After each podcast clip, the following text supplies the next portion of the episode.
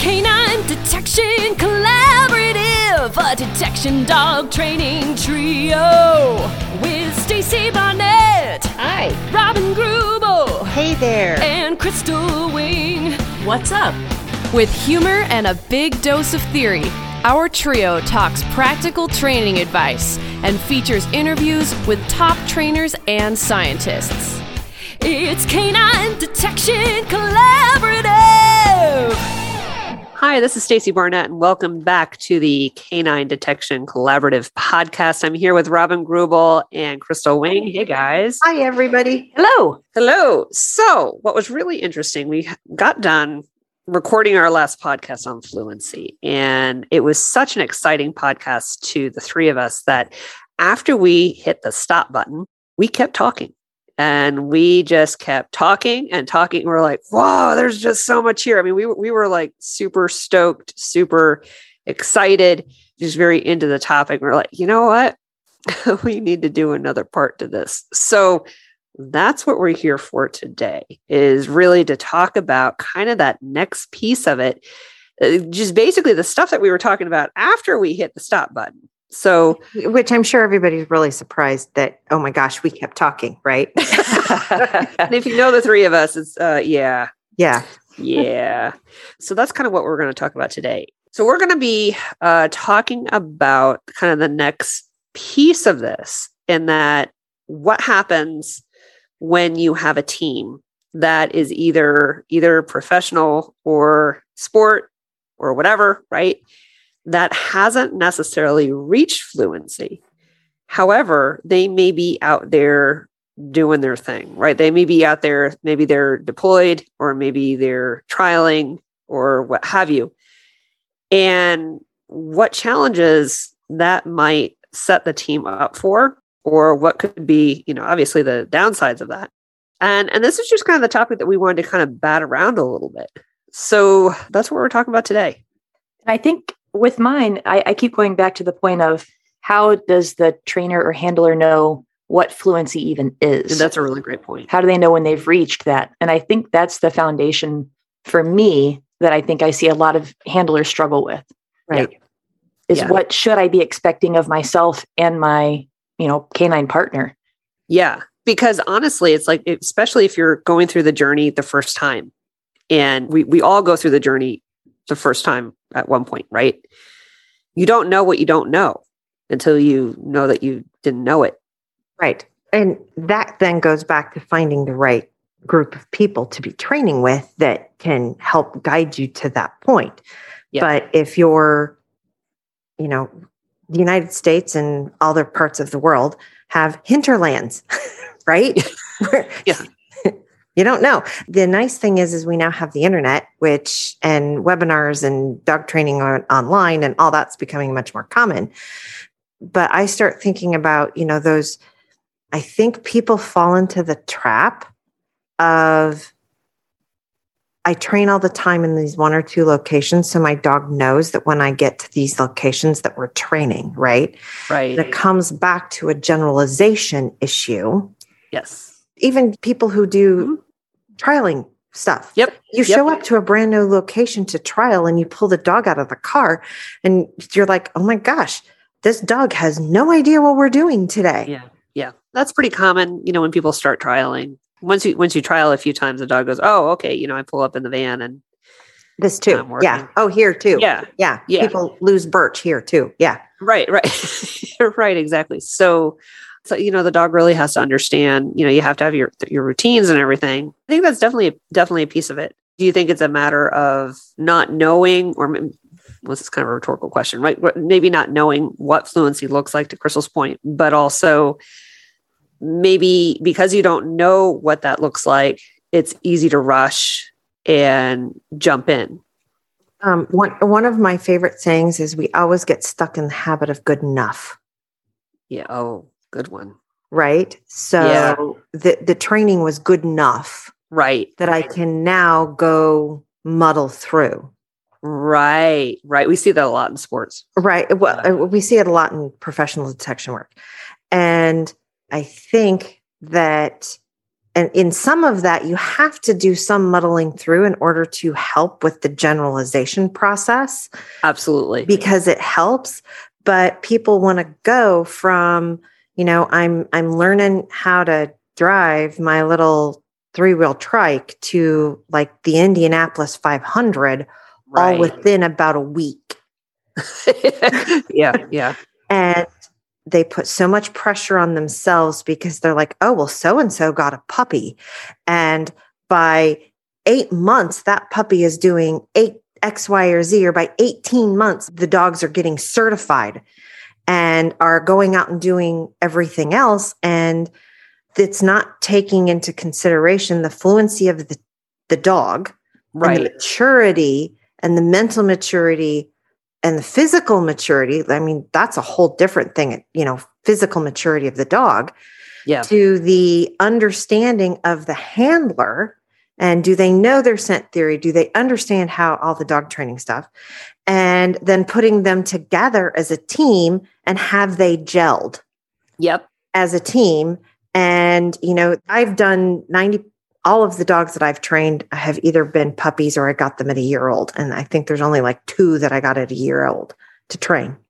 But you're looking at a lot of professional handlers who go purchase green dogs who are a year to two years old who have a whole bunch of toy work done but Right. have nothing else and so that whole getting the dog to actually even function outside of a kennel environment or its training Oh, wow, environment yeah. is actually Yeah. turning into a really big issue because the dog looks great at the training facility. You take it out and put it in the real world and it kind of freaks out. That's not a fluent dog. Yeah, I, I think part of the issue, like on the sports side, is very similar because what you have is a lot of people take group classes, which are great, right? The Right, group classes are awesome. You get a lot of people together. And they serve a purpose. They, Absolutely they serve a purpose. totally do. Yeah. and, and you get this group of people and they're basically they're all doing the same searches because that's how group classes have to work and then what you're going to find is there are going to be some teams that are going to naturally have an easier time of it for a lot of different reasons. Maybe it could be the handler maybe it could be the dog maybe it could just be those teams go out and they practice right so you're going to end up with some people in the class moving up and being ready to trial and maybe they're out there and they're doing really well and then you get the other people in the in the rest of the class if they're feeling a lot of pressure right they feel that a, a lot of times they feel like well you know uh, sally i'm making up that name i'm not calling anybody out by the way Right. i'm making up a name and some you know we should have imaginary handler names. Exactly. So Right? maybe, you know, Sally and her dog, uh, Fido, throwing something out there, right? Well, they're ready to go out NW2 and I want to do NW2 and, you know, and, and Sally and, and, um, Janet, I'm just again making up more names, right?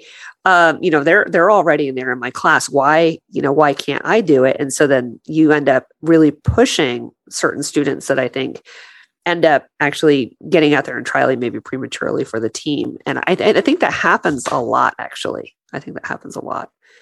And Um, listening to both of you, I kind of want to take off some of the things you've said and go a little more.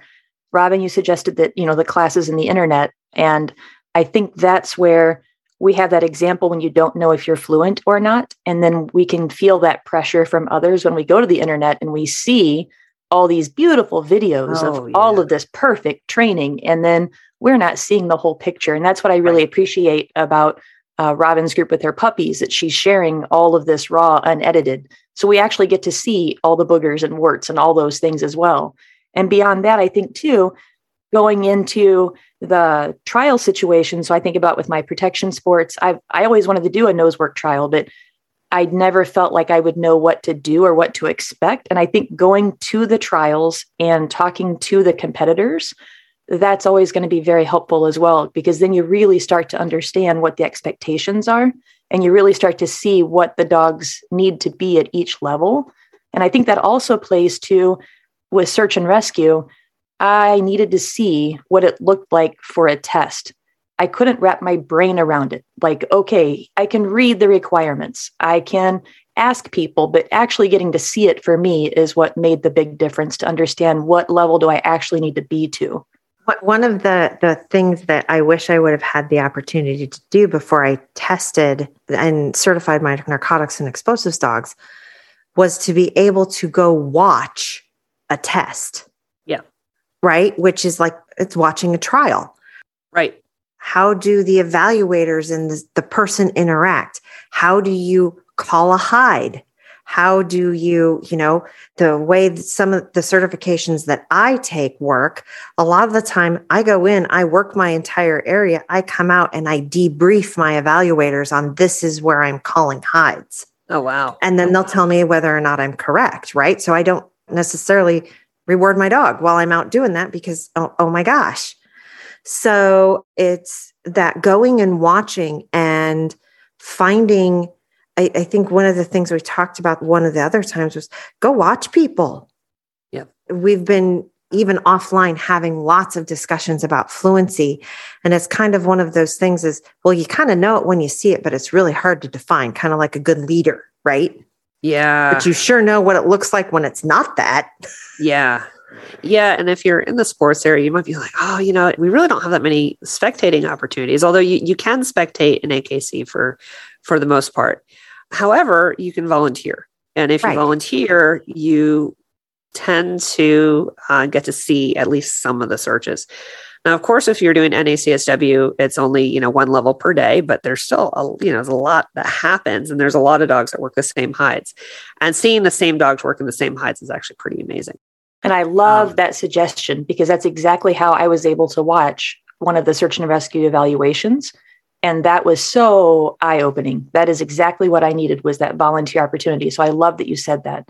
And I didn't know that was a possibility in nose work. So thank you. I'll be doing that now. no, it, it absolutely is. They're, they're always looking. They're always looking for volunteers. You know, if you know somebody, sometimes you can be brought along as a spectator. It's like BYOS, be, bring your own spectator, and there basically is. You know, there there are certain searches that you can watch and some that you can't, and it's just usually based off of the, the search area. So if it's kind of a tight area, you know, you can't fit extra people in there, and, and it's more that. And of course, you know, there's kind of you know COVID things right now, so right. you know, in, in some places, you know, you may not be able to spectate anything indoors, but you know, there's a lot of outdoor stuff too. So there are definitely opportunities to, you know, to watch and everything. So, you know, I was thinking the other thing was that, and, and I and I wonder how much of this is a part of this is, you know, in terms of people being able to recognize fluency, right?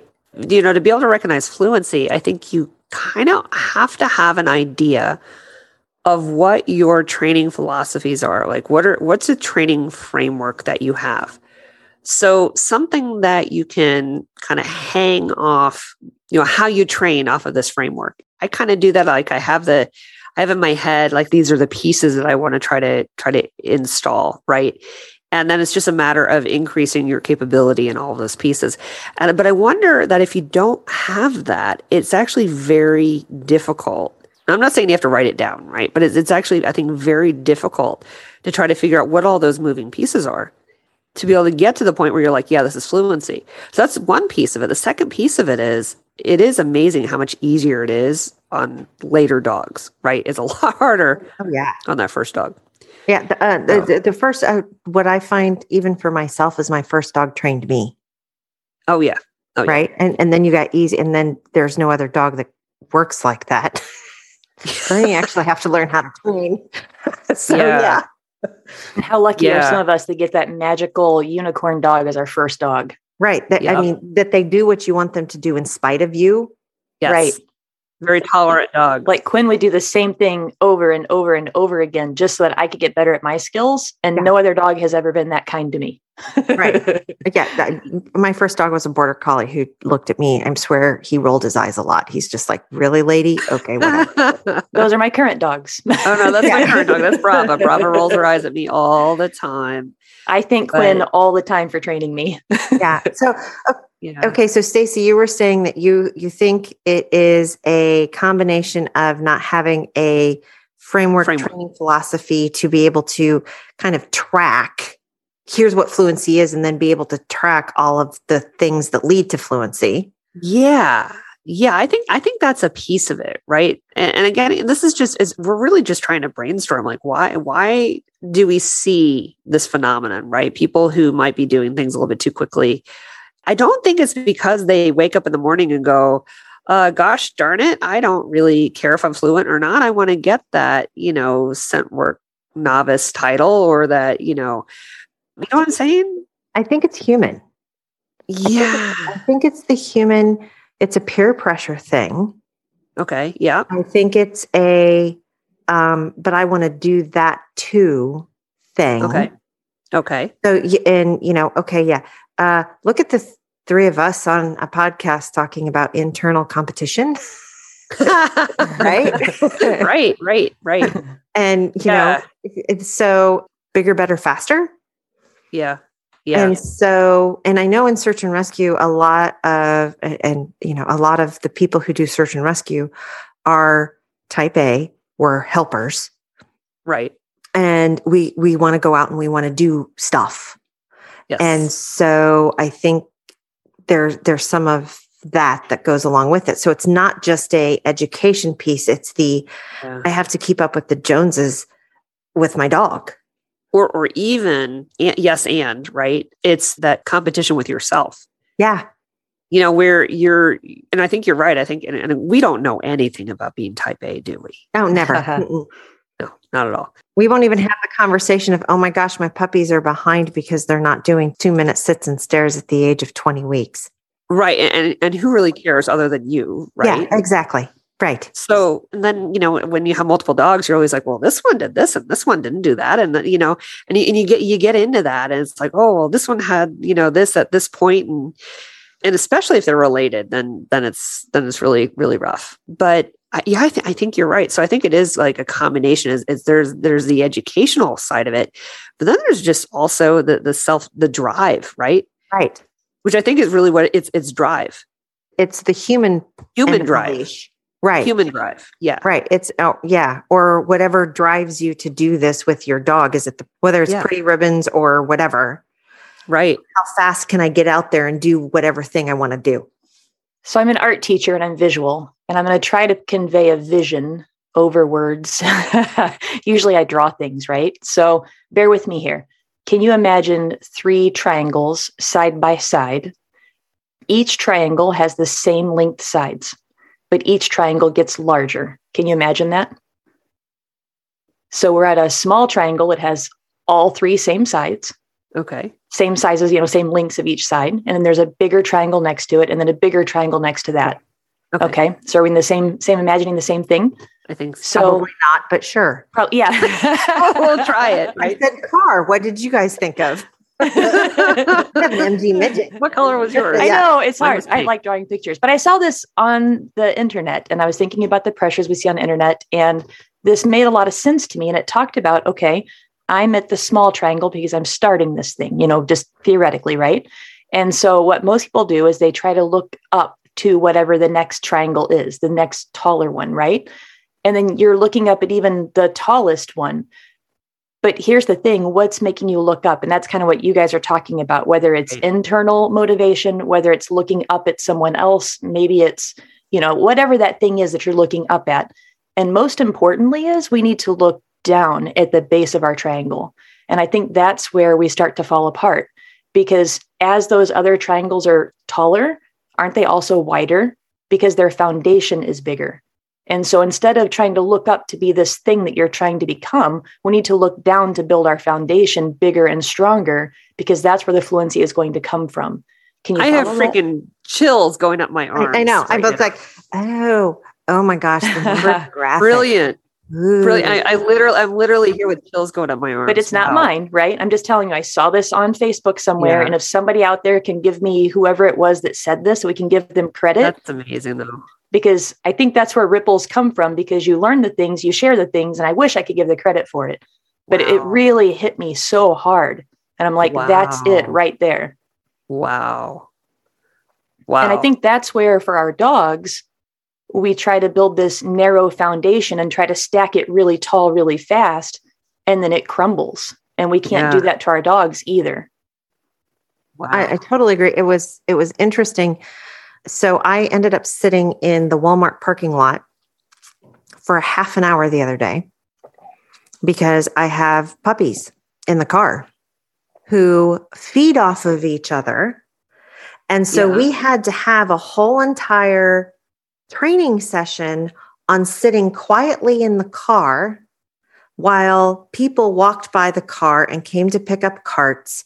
And I, I you know i almost was at the point where as the walmart person came up and picked up all of the carts and took them inside i almost went and drove to the next cart corral so that Wow. the puppies I, I was i was really close but they quieted down. And you know i'm in there i'm checking treats and crates right Yeah. and by the time we got done, they were sitting quietly, but you forget, you know, one of the things that I really enjoy about my dogs is the fact that they don't bark a lot in their crates. I have to train that, Right. Mm-hmm. right? I, I can't expect them to just figure it out. And I think we have a lot of times where we we do spend so much time in one very narrow portion of our dog's foundation or even our own learning that we forget to go out and learn other things and and that's one of the reasons i am en- enjoying conversations with you guys because you're not within my lane and the one of the reasons i actually i i tend to be one of those people when i meet somebody new i'm like oh my gosh tell me how you got there tell me what you tell me all the things all the Right. things um, you know Right. knowledge vampire i want to suck it out of your brain and then they're like Yeah. God, she's crazy. So, Uh, yeah, we're, we're all we're all Speaking kind of crazy, all I could think of at first, I had that visual. I had a really bad experience with the shopping cart thing. I hid my source being a small piece of human remains in a jar in the shopping cart corral. No, no. I know. I'm was beginner, right? And so then they come to collect the carts, and I'm like yelling and screaming and chasing them. So I'm like crazy lady. I'm like, no, no, no. I'm just grabbing this little jar I left. Okay, no big deal. that, that is that is way Sorry. worse than uh, putting putting a, a hide on a vehicle and have it drive away, which you know can definitely happen. Oh, I have, have done that. Um, I, actually, you have to be really careful when they're the little two ounces of black powder. Yeah, you, you- Yeah. you, you get really careful. It's a lot easier if it's birch. Yeah. it's a lot easier because you're like, ah, it'll fall off. You know, it's birch. I mean, yeah, they're they're uh, yeah, it's not great, but Th- There's the worth- reason I use a lot of odor soaks now because uh, Yeah. okay, it drove away. It's fine. yeah. Well, I open the door, it'll fall out. It'll be good, and they won't even notice. It looks like a snowflake. I can't tell you how many people have lost hides in their vehicle. Like, you know, and, and I'm raising my hand like it's happened to me where I, I wanted to put it like a really cool hide. Like I tried it behind the, the headlamp. oh, It's not, it, it was a training hide. It wasn't a trial hide, right? And um, the funny thing is about vehicles now is that they're not metal anymore. No, they're plastic. Right. Well, I had a tin with a magnet and I didn't have it adhered right. And next thing I know, I had a, a hide in my undercarriage for a while. So that that by the Oh. way, that that van is gone. Here's a pro tip for you. So last year, I hid uh, a tiny piece of Kong because that's my foundation in an ATM machine, like in one of the seams, Yeah. and it fell inside of the machine. So of course, I'm trying to dig it out. So here I am with tweezers, picking at this ATM machine, and then I look around. I'm like, I'm a little sus right now. I'm just going to walk away and leave this piece of Kong in the ATM. So just pro tip: if you drop something in an ATM machine, walk away. Don't don't start digging Yeah, at it. Did the little lights come after you? no, it's, I, I had enough self awareness of what I was doing that I was like, oh, wait. Oh, that's too funny. Sorry to take us off track there. No, no, no, but, but really kind of funny. Really kind well, but you know, just think about how we were all just sharing. Oh my gosh, where we lost a hide, right? right. Yeah. Or how how you had. So that's the whole trying to be. You know, we're trying to teach our dogs that stuff can be anywhere, Right. and they really, really will. It really can be. right? Yeah. whether whether or not we're efficient at hiding it is like totally different. But um, that's part of the fluency is thinking, okay, how do you teach your dog to hunt all of these things? And that's part of fluency. Yeah. You know, Yes. and Absolutely. yeah, and so imagination, because that's our most important tool. it is that and your eyeball. Absolutely. I was thinking back to what you said about the pressure piece.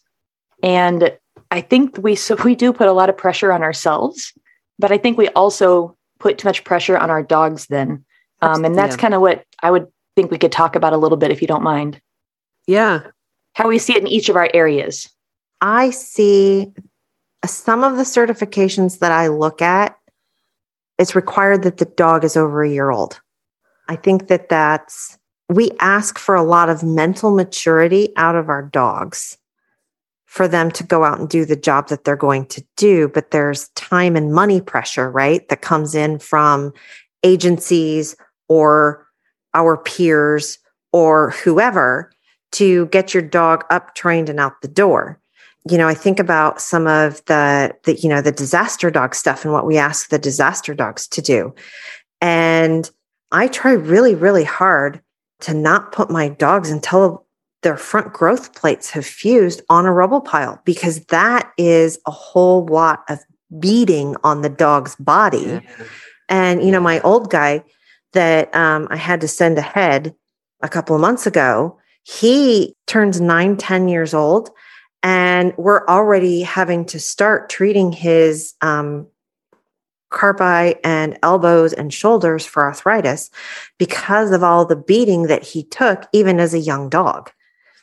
Wow. And so it's Wow. it's not for the working dogs, it's not only the mental maturity, but it's the physical maturity that goes along with it. That if we're not careful, my youngest, well, not my youngest anymore, Flair, I had taught her um, up until actually she just about now, she's just getting ready to turn two. I have stopped catching her as she jumps out of the car. So I have this whole thing. She'll wait and she'll sit in the car. I'll open the doors and I'll hold my arms out in a certain way. Um, you guys can't see it, but I have my arms like in this big hoop, and she jumps into my arms, and I catch her and then set her down. And so, That's cute.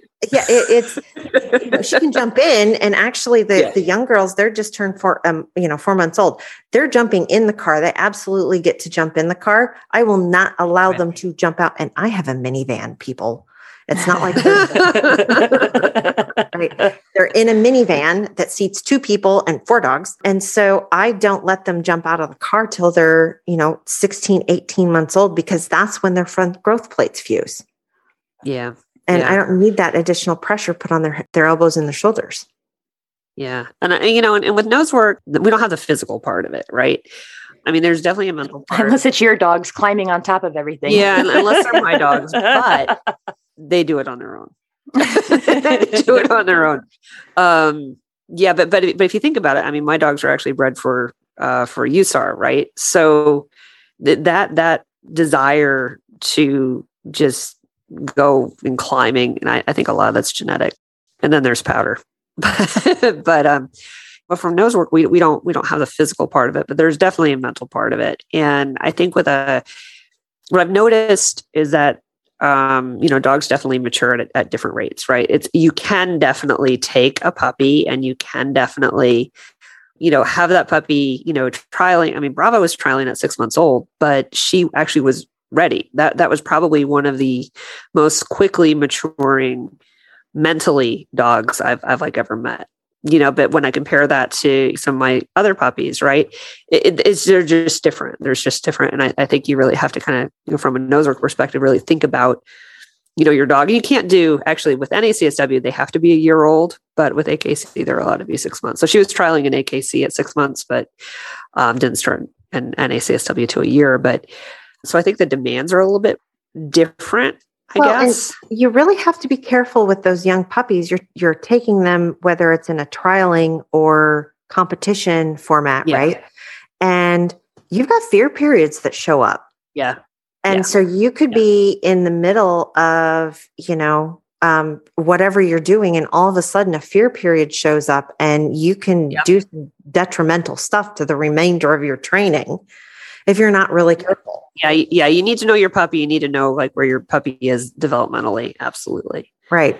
absolutely. So this pressure piece for my world, I have to kind of sometimes question. So, like you said, dogs are bred for genetically for doing crazy things. And the number one thing that Quinn taught me is that just because they can doesn't mean they should. Oh, amen. That is such an important lesson for so many people to learn. Learn from my mistakes.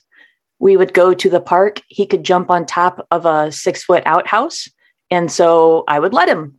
But when goes up, has to come down, right? Yeah.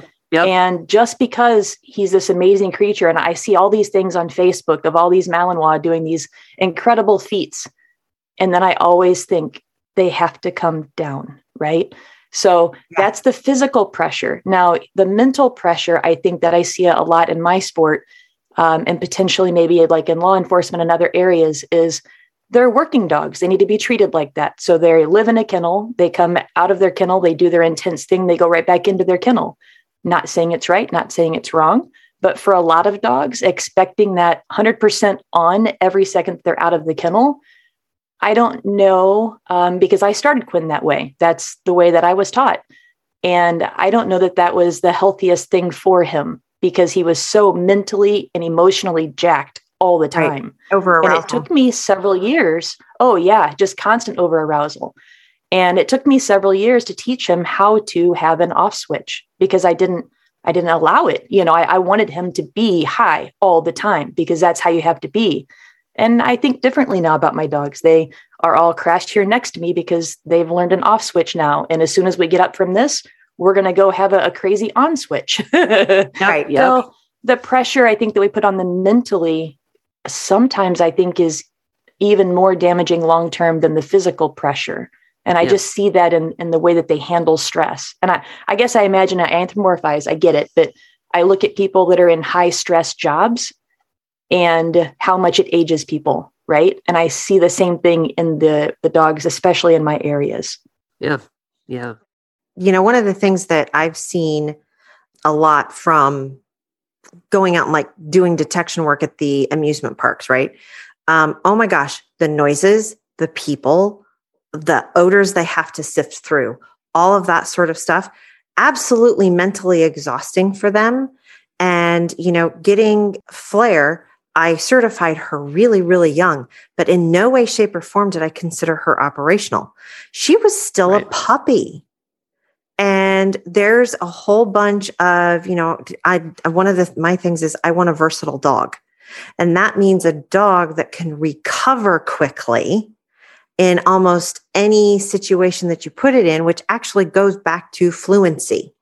Right. you know Right. that the, the dog can make those mental leaps and be like oh yeah i got this. We're good. It's it's fine. I, a roller coaster going over my head and i'm i'm looking for drugs no problem mom i got it that's something that comes with practice repetition and a competent dog Yes.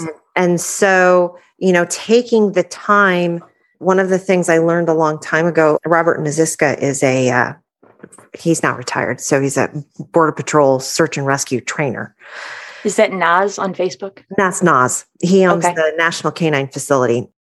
Fantastic. And he talked about when they do lots of selections for dogs, they're actually looking for dogs with a lot of courage because the dirt dogs either come with courage or they don't, but you can always build their confidence. And so they were always selecting dogs that came naturally with courage. And Yeah. so, you know, that's one of the things when you're starting to look at buying, you know, purchasing a working dog um, as a, a puppy. So you're purchasing this little ball of genetics, right? That's what you look for. Now, if you're in, um, you know, a world where you all of a sudden decide, I want to go to search and rescue, or I want to go do nose work, or I want to do something, and the dog I have and the situation I am in, I only have this dog that I have to work with, or I want to work with, which is fine. Um, you know, that's one of those things when you have to start looking at, okay, you know, you have your little pyramid looking up at your big pyramid, and can you build the confidence in the dog to go do all of that stuff so it is fluent at the place where you need it to be when you're at the big pyramid? You know, sometimes you don't know that when you start the journey because the dog will tell you. I mean, look at Yukon. I got him for protection sports, and he said, "Nah." Literally, his first bite, he was on this thing. He seemed like he was really into it, and a butterfly went by, and he left playing with the bite toy that he seemed so interested in to go chase a butterfly. so you don't know what dog you're going to get and what path they're going to take you on, Right. you know. And Yeah. I mean, he took us through frisbee and weight pull and you know agility and all the things until now we've landed at search and rescue. Yeah. And that's because I didn't put pressure on him. And Right. I I do worry about some of the people that I have in my sport that they're so ate up with their sport that they're not looking at the dog in front of them and they're putting too much pressure on their dog to be the dog they want them to be instead of allowing them to be the butterfly chasing Yukon. that's that's adorable. That's adorable. At the time, it wasn't. Yeah, true. I'm just picturing it right now. Big, big, bad, Dutchy. Woo, butterfly. yeah. Well, and it, it's really hard when you get a dog to do a specific thing, right? Yes. And the dog says, mm, "No, I, uh, I, I don't want to be that dog. go find a Mhm. different dog. I want to go be this dog." And it's kind of like having kids. Not every kid wants to be a lawyer. Thank God. You know what, though? The amount of mental pressure I put on myself was Yeah. not healthy because I kept Yeah. seeing myself as a failure over and over and over again. Here I am, a training director, and I'm helping all these people, and I can't even get my dog to succeed at this thing that he was bred for. Like, Right. oh, that pressure that I put on myself, it really crushed me as a trainer for quite a while. And I think we go on roller coasters, you know, where Yeah. we're we're on these little like woohoo things are going well and i just kept feeling like we were going up this slow climb and we were just going to like plummet to our death it was that dramatic like i almost was like i don't want to train dogs anymore it was that Uh, crushing I'm done. Yeah. and that's where you have to have people around you that can see your struggles wow. and be able to help you get through that to get to the point where now like i think this boy could actually certify and help people Right. wow. i never would have thought that just a year ago Yeah. I, I think in nose work, it's a little different. So, uh, where, where most people don't go go out and get a puppy specifically for nose work. Um, although, I, you know, when I did get my puppies, that's this is my sport. This is, you know, what I want to do. But I also wanted a certain type of dog. I think it's coming. It, it- well, it, it probably is, but currently, I think it's not as common. But I think when people are pressuring their dogs and they're seeing Right. the um, the negative side of it i think is less so much this this is just my hypothesis right and this is just my lens from what i've seen that is less the dogs that are necessarily bred for searching and hunting and like like the more like the working type dogs that are Right. that are coming into the sport i don't think it's those that are really getting pressured i think it's the dogs that don't have that genetic background but people still have the same drive right. to do the sport and and i think you know if, if kind of going back to crystal what you were saying how it made you feel when you know when yukon was like oh butterfly right Mhm. i think a lot of people in the sport if they get a dog and you know maybe it's not you know genetically predisposed for searching and they and, and i think they start to compare the dog you know I, I think it's detrimental to the dog they either end up sometimes pushing that dog like maybe trying to push that dog up the levels too fast instead of letting the dog just kind of work their way up right because they can get the capability they just need a little bit more time so they're kind of pressuring it so i think it's more the pressure on the dogs that are actually not bred for it that i see a little bit more than the pressure on the dogs that are bred for it in nose work Oh, I totally agree with that. It was the story of Echo. Um, I adopted a border collie from the local rescue. Um, I had a border collie, right? He's certified in multiple things, doing all sorts of fantastic stuff. So I went out and adopted another border collie and expected him to just do hunty dog things, right? Yeah. We're supposed Yep. we're going to go find dead guys.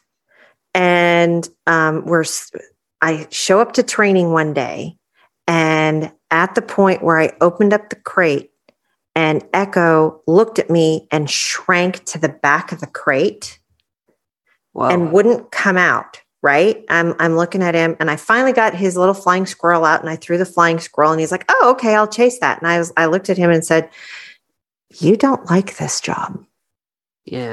yeah And I I showed up. Um, I had a friend of mine who was doing herding dog trials. And so I took him up to go do herding dog trials. And to make a long story short, I rehomed him with the herding dog instructor. So Wow. he was then out in like six months competing nationally and winning at herding dog trials because that's the job he wanted. Yeah. And Yeah. that was the job he was actually bred to do. You know, people are asking me all the time, well, you always said when you got old, you were going to, you know, have English shepherds and those were going to be your old lady dogs. I'm like, yeah, I'm not old yet. No, you're not old yet. Right. But um, Not if, if I want if I want detection dogs, that's one less thing I have to teach is how to hunt. Is if I predispose myself and, and get a dog that already kind of comes with predisposed to hunt and use their nose. So hence Yeah. labs. Right. Well, well, it's it's not only the hunting; it's also depending upon the genetics. They come with confidence and motivation. Correct. Like you're like you don't have to worry about that part of it. right. The dog's like, "Yep, confidence check, motivation check." Right. Okay. Now it's like, "Oh, no, let's play around with your hunt drive." Yeah, but you can also put too much pressure on your puppy True. because you want it to play tug or you want Yeah. it to do this how it doesn't want you know back to Yeah. the whole how does the dog like to play because we all know the dog chooses the reinforcer so you can put too much pressure on your puppy um hello dash and end up creating a disconnect in your engagement which will affect your whole entire relationship and then it takes somebody like crystal wing to come in and say hey no why don't you play with your dog this way and my dog's like oh my god Yeah. she rocks so Yeah. yeah yeah. So tell us a little bit about Dash, though. I kind of want to know more about that Uh, oh, Like- because I know the story, but you know, right. So Dash, he was supposed to do FEMA level disaster dog work. And I insisted that he play tug. He comes from field trial and hunt test lab lines. He has a soft mouth, Oh. right? He is the guy who will run down a chicken and bring me a live chicken in his mouth and hand it over. Wow. chickens live through this whole concept. They don't. That's amazing. He's like super That's excited. amazing. So he kind of, and I started using fur balls. So he scrunches them now. Um, this is how I lose The chickens? The chickens. Yeah. Oh no. Oh no. So yeah. So I, as a young puppy with Dash, every time he'd bring me back a toy, if he wouldn't hang on to it appropriately, I'd snatch it out of his mouth and then make him do something else. So actually, what he learned is that bringing me anything was punishing. Oh, okay. So I very effectively taught him to not bring me squat. Wow. So it was until Crystal showed me some games to work on with him, and we modified our whole play sessions at the end of our detection work. It's actually totally changed the whole format of how we work together. Wow. It's it's been really interesting. You know, you have a dog that you bought for this particular job, and the dog looks at you and says, Nope, I don't want to do it because you suck. And I'm like, Ow. and that definitely plays to fluency, right? I mean, they have to have the right reinforcer, and I think so many people have rewards and not reinforcers, and there's there's a difference there. Yes. I do want to point out there was something you said, Stacy, about levels, and it kind of got my brain going.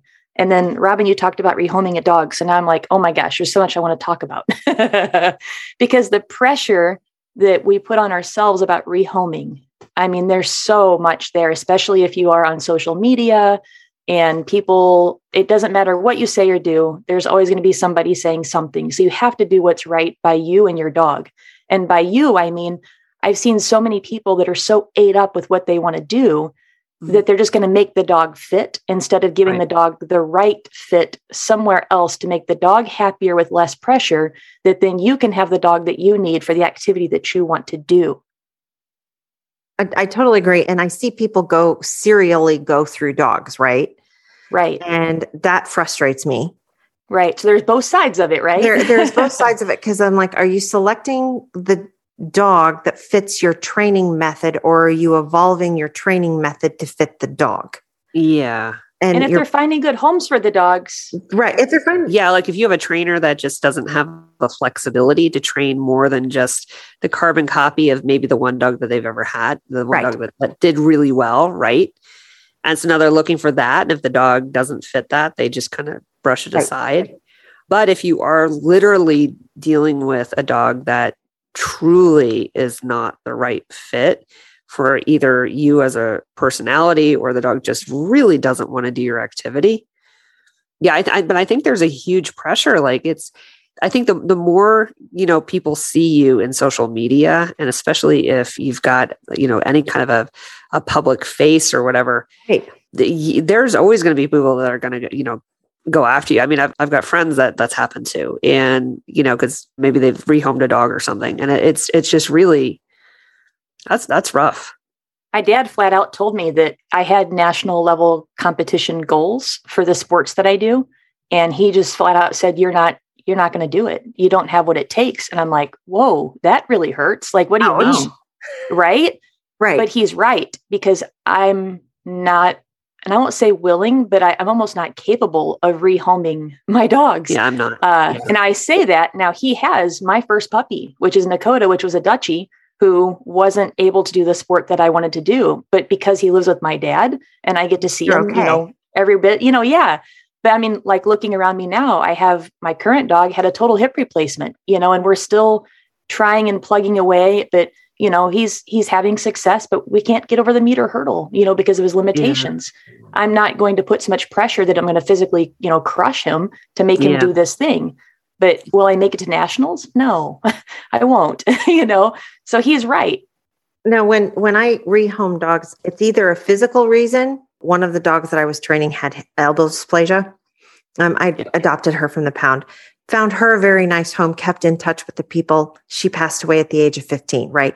I I have the mental criteria that the dog has to go to a better home than mine, which is kind of Yeah. hard. so, Yeah, yeah, um, or you know, some of the working dogs that I'm now, I may not actually keep. Right. I might actually sell them that's a whole different mental shift. Well, that that is a different world. It's just Yeah. like it's a totally. You're, I think what you're talking about is a completely different world than a lot of the sports competitors, right? Right. I mean, when when we're talking sports competitors, honestly, I mean, number one, the dog should also be your pet, right? right. Mm-hmm. We're not going to take a, a a van full of nosework dogs and cram them in a in a crate and keep them keep them there and they're just pull them out to you know like kennel them and then just go off and compete with them. I think that would take away from the the soul of the sport. So there i mean there, there's a real part of the one you live with is should really be your partner from from the sport side of it and and i and i think that's a different is really a different world it's a different different perspective A lot of the search and rescue people are are Yeah. Mm-hmm. kind of in the the dogs. You know, I've seen an evolution in the search professional search and rescue volunteer that they went from the dog that they you know fluffy that they have that all of a sudden they saw something on TV and now they want to go find Timmy in a well. yeah to now know if I want to do search and rescue, I'm going to go purchase the genetics that I need in order to do the job. yeah But a lot of many, many search and rescue, most of the search and rescue handlers that I know, they have two or three dogs and that's it. So that they're more like pets because pets get the bad rap. It's not that they're that's the wrong word right? Right. it's just it, it's more like you're you know it's because my dogs i love them. They they sleep in my bed with me. They're family but they're they're more than that. well, and some of the working dog it's the people same that I thing. Yeah people that i know. Yeah. it's the same thing. So you know there's there's you can be a pro and still have you know dogs that sleep on your bed Yeah. so um, yeah. as long as you can maintain the fluency in your training right? That's right. That's right. We're we've gone so off topic, but yeah but i know. well it, it actually feeds in because one of the things that you think about is how much activity is your dog getting at least in my world outside of its job. Yeah, because that affects how much it wants to work. Yeah, very true. right? Which comes back to fluency. Yeah. so you know i i have two puppies who i'm building work ethic in what's that mean they spend a lot of time in a crate at the moment because otherwise my house would be in shreds But that's all puppies. Uh, Right. is. All high drive puppies, right? That's all high drive puppies. Yeah. They're uh, yeah. And So- especially if you have a larger dogs, you don't want to necessarily put a high drive puppy with a high drive dog unless they're highly, highly, highly supervised. correct Highly supervised. yeah Yeah. so i think that the the whole concept of fluency starts you know leading us all down all of these little tiny rabbit trails right well okay then is it too much pressure to get to fluency how's the dog how's the human Yeah. you know all of those sorts of things that And I think too, that's where you need progression plans. You need ways of knowing how to get your dog from point A to point B. Yes. And so, like with with just basic dog information, I mean, uh, you talked about uh, levels earlier, Stacy, and it made me think about like Sue Ailsby's levels. Like, I think that's just so genius for people to follow. It gives them this kind of step by step of what they can be doing. I mean, that's for all dogs. It's Yeah. it's for sport. It's for Yeah. pro. It's for everybody. You know, and to have people out there sharing things like that, I think is so helpful. And like, there's the Fenzi team titles, and you know, and then uh, Robin with the Scandinavian progression plans. Like, there's there's plans already out there if you don't know how to do it. Because I know that's that little triangle reaching up to the bigger triangle, you know, and Right. so where Yes. do you go? And the, so I thought if I could offer a couple places for people to to seek out to help them get to that point. But I think I want to point out too something that Lisa Higgins said from the search and rescue world is she said we need to have dog time. And that was such a big thing for me this last summer because Yukon needed a little longer than the other dogs. He searches a little slower, a little more methodical. And I was feeling so much pressure on myself that Mhm. he needed to find it fast like everybody else did, you know, and and she was just like this such a nice calming like just stop. We're on dog time. This isn't about you. Knock it off. And I'm like, "Oh, okay, loud and clear. You're right. This is about him and this is what he needs right now." And that lesson was so loud and clear for me. Yeah. It's interesting because then you start running back into okay he's working on dog time right and what's part of being fluent is knowing when to stop the just let the dog figure it out right. from the fluent trainer who was like oh my setup is totally wrong Right. and I need to put the dog in the car so I can re-evaluate how I set up and run my problem. So I start thinking about, you know, okay, so when we start talking about takeaways about fluency, right? You know, as fast and as reflexive as the dog can do it is kind of a definition of fluency. But I look at how fast and effective can a team clear the area. That's a fluency for the detection dog team, at least in my world. Yeah. And I think from a nosework perspective, because I think there are various levels of fluency. And I think ultimately I what you want to do, you know, don't don't get yourself all all scared about, oh, you know, I, I can't do that yet because, you know, oh my goodness, I may not be, whatever. Fluent, right? Right. So, and because I I think we can also get into kind of a concrete shoes here where we don't want to move forward. I think instead, I think it's reflect, do a lot of reflection and think about how did it feel when you were searching with your dog? If it felt easy, if it felt like you were just a, a different time on a time schedule, you didn't feel rushed you didn't you know if you were able to literally watch what was going on and you were able to internalize it and your dog was happy and your dog was engaged and your dog was successful and you come out of it and that's your feeling that's pretty darn close to fluency for whatever you're doing. And and just Yeah. so try to think about the the feeling you have and and do the reflection and learn from it knowing that we're you know we're always in pursuit of excellence.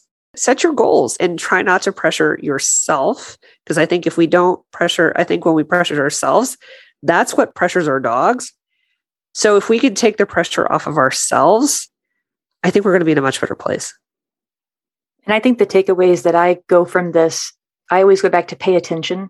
And so here I want you to pay attention to what you're asking of your dog, but also what you're asking yourself. And that's mental pressure and physical pressure. Because, like we said earlier, that physical pressure, just because they can, doesn't mean they should, right? Learn my lesson. Yeah. And if we think about that physical pressure, and then we also see the mental pressure, it's um, when I'm done with that activity, I want my dog to feel like they cannot wait to come back and do it again. Then I know that we're in the right place. If my dog and myself both, if we both are like, whoo, can we do this again right now? Like, let's go. Can't wait. To me, that's when I know that we're in the right place. right. absolutely Speaking of right place, I think this is probably a good place to wrap this up. What do you think? I think you're right. this has been a great conversation and i can tell that we're going to be in a lot of conversations where the, the listeners are going to be going Wow. I didn't think of that. Yeah, right. All right. Thank you. Thank you guys. Great talk. Canine Detection Collaborative. We appreciate the time you spend with us. If you liked this episode, not only should you follow us so you don't miss the next one, but please also rate and review us in your favorite podcast app. For info on collaborating with us, go to k9detectioncollaborative.com. That's K number 9 detectioncollaborative.com, where you can find our socials and pick up our latest monthly freebie. Join us again to talk training in the next episode.